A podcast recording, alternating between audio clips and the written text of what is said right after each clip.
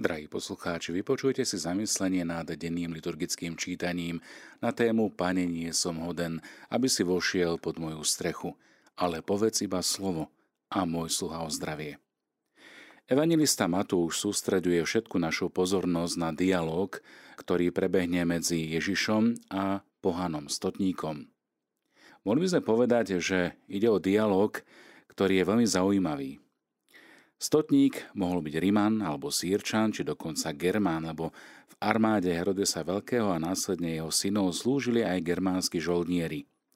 V každom prípade Ježiš je udivený nad dôverou či vierou, ako má tento cudzinec, pohan, v Ježišovo slovo a v jeho moc.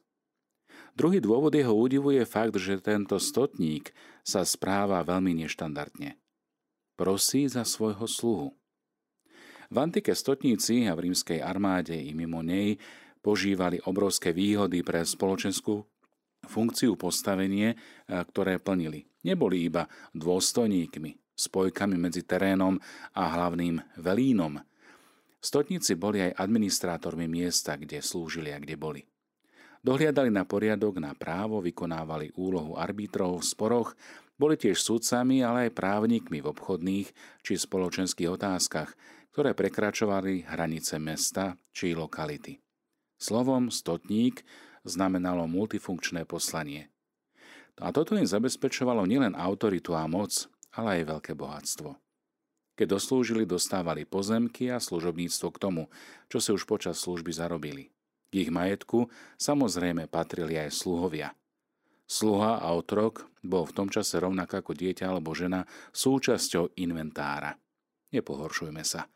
Nachádzame sa v prvom storočí nášho letopočtu po Kristovi a častokrát v tejto dobe boli sluhmi aj vojnoví zajaci, otroci. Vec, ktorá sa jednoducho vlastnila a využívala. A z tohto pohľadu je nezvyčajný postoj práve tohto stotníka z dnešného evanília. Ak bol sluha chorý, slabý, nevládal, majiteľ ho jednoducho vymenil, predal alebo nechal zabiť. Veď bol jeho majetkom. Mal na to plné právo. Na čo sa teda zaťažovať nejakou chorou, nefunkčnou v úvodzovkách súčasťou inventára domu? Stotník sa však vyznačoval nesmierne veľkou empatiou voči trpiacemu sluhovi. Videl človeka a nie inventár, nie majetok. Videl osobu. V tých, čo mu boli podriadení, vnímal ich skutočnú ľudskú tvár. Nad to všetko on, stotník so všetkou spoločenskou prestížou, prichádza prosiť potulného židovského kazateľa, ktorý je profesiou stavebným robotníkom. V spoločenskom zmysle sa stotník verejne poníži. Je to neprimerané správanie v chápaní antickej kultúry. Bolo by zaujímavé domyslieť si reakcie jeho kolegov alebo miestnej smotánky mesta, s ktorou sa prirodzene stotník stýkal. No stotník sa poníži a prosí nie za seba, ale prosí za svojho sluhu, za niekoho, kto nemá žiadnu cenu. Nehanbí sa prísť s dôverou k Ježišovi. Milí priatelia, drahí poslucháči, toto je dôvod, pre ktorý sa Ježiš veľmi zadivil a vyhlásil, že on veru takú vieru v Izraeli nenašiel. Toto je aj prvé miesto v Matúšovom evanjeliu, kde je napísaný termín viera. Matúš tým chce čosi podstatné naznačiť, že viera je v prvom rade postoj. Nie prijímanie nejakej teórie, nejakého učenia. To nestačí. Stotníkov postoj sa rovná postoju viery. A iba takáto viera privedie do nebeského kráľovstva, no a jej absencia vylúčuje z radosti eschatologickej hostiny za Abrahámom, Izákom a Jakubom.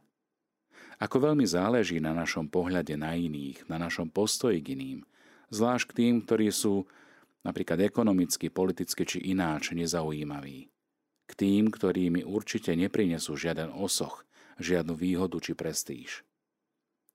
Ikona indiánskeho Krista bola používaná v zápase juhoamerických domorodcov za slobodu a rovnosť, ktorých videli mnohí statoční kňazi, ale aj politici, pripomínajúc moderným kolonizátorom, koho vlastne majú medzi sebou. Že Ježiš sa stotožňuje s každým z nich. Preto na ikone by mohol byť kľudne vyobrazený aj Róm, či Ind, alebo Ježiš v tomto štýle. Môžu tam vidieť aj Ukrajinca, Sýrčana, Maďara či Gorala. alebo možno bezdomovca. Kreatívne to rozvíjame ďalej. Mohol by tam byť prítomný Kristus ako starý dôchodca, ako bezbrané dieťa, ako kolektívna postava mnohodetných rodín, ktoré zápasia o sociálne istoty a prežitie. Pokojne by mohol byť zobrazený ako robotník či poctivý obchodník, ktorého pohlcujú veľkí žraloci, tentoraz znevýhodnených maličkých, nezaujímavých, možno chvíľami aj problematických skupín, môžeme rozvíjať ďalej. Ale čo je dôležité, je otázka, aký je môj postoj k týmto skupinám, aký je môj postoj ku Kristovi, ktorého vidím v týchto obrazoch. Zadiví sa Ježiš nad môjim postojom? Ruku na srdce, povedzme si úprimne, náš život je taký, aká je naša viera. Bez viery sa ťažko žije, ak sa vôbec dá žiť. Ak manžel neverí manželke alebo manželka manželovi, ako môžu spoločne prežívať svoj život? Takéto manželstvo skôr či neskôr speje k zániku. Alebo iný obraz. Ak pacient neverí lekárovi, ako sa môže zveriť do jeho starostlivosti? Ak žiak neverí svojmu učiteľovi, ako sa môže dať ním viesť, vyučovať a vzdelávať? Alebo ak pasažier neverí pilotovi lietadla, ako môže nastúpiť na takýto let? V liste Hebrejom čítame, že viera je základom toho, čo dúfame, ale zároveň aj dôkazom toho, čo nevidíme. V čo dúfala kanánska žena, keď kričala za Ježišom? Dúfala, aby bola uzdravená jej dcéra. Neodradilo ju ani mlčanie Ježiša, ani jeho odpoveď, že je poslaný Govcian stratený z domu Izraela. Ba naopak. Jej odpoveď bola taká dômyselná, že Ježiš pochváli jej vieru a v tú hodinu bola jej dcéra uzdravená. V evanjeliách máme málo miest, kde Ježiš chváli vieru svojich poslucháčov alebo tých, ktorí za ním prichádzali. Skôr naopak. Skôr karhá aj vlastných učeníkov z nedostatku viery a z pochybovania. Drahí poslucháči, pohanský stotník z dnešného evanjelia pre svoj postoj pri prosbe o uzdravenie sluhu bol odmenený Ježišovým výrokom: hovorím vám, takú vieru som nenašiel ani v Izraeli. Vidíme teda, že viera je kľúčom, ktorý nám otvára stratený raj. A naopak, nevera, pochybovačnosť zatvára Boží život nás. V Matúšovom evanjeliu čítame, že Ježiš v Nazarete pre ich neveru neurobil veľa zázrakov. Dnes, keď počúvame toto slovo, otázka nestojí tak, kde máme stáť alebo do akej skupiny sa máme začleniť, akú stranu máme voliť, aby Boh vypočul náš hlas. Dnes je potrebný postoj viery, postoj stotníka, postoj kanánskej ženy. Teraz je potrebné, aby si každý sám položil otázku: verím v Ježiša Krista, verím, že Ježiš môže zmeniť môj život, verím, že môže uzdraviť moje choré vzťahy, moje manželstvo, že môže zničiť môj egoizmus a pýchu, že ma môže uzdraviť. Život nám môže dať iba ten, kto zničil smrť. A to je Ježiš Kristus. On smrťou smrť premohol a život nám daroval, ako spievame vo veľkonočnom období. Otázka teda dnes, dnes znie: veríš tomu? Veríš tomu, že Ježiš má túto moc?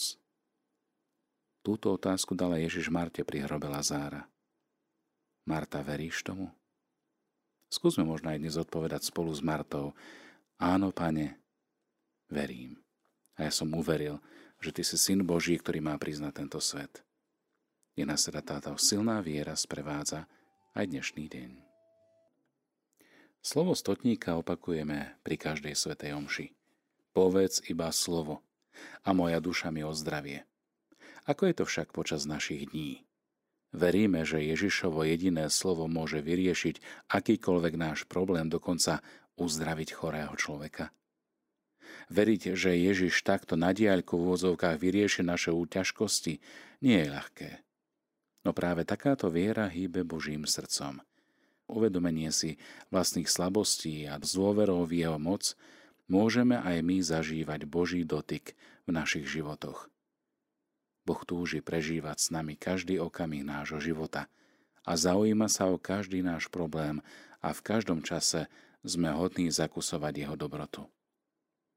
Skúsme dnes pouvažovať nad tým, ako prežívam v živote niečo ťažké. Popros dnes Ježiša, aby nad týmto problémom povedal jediné slovo. Pane, povedz slovo. Nech Tvoje slovo zaznieva v našich srdciach.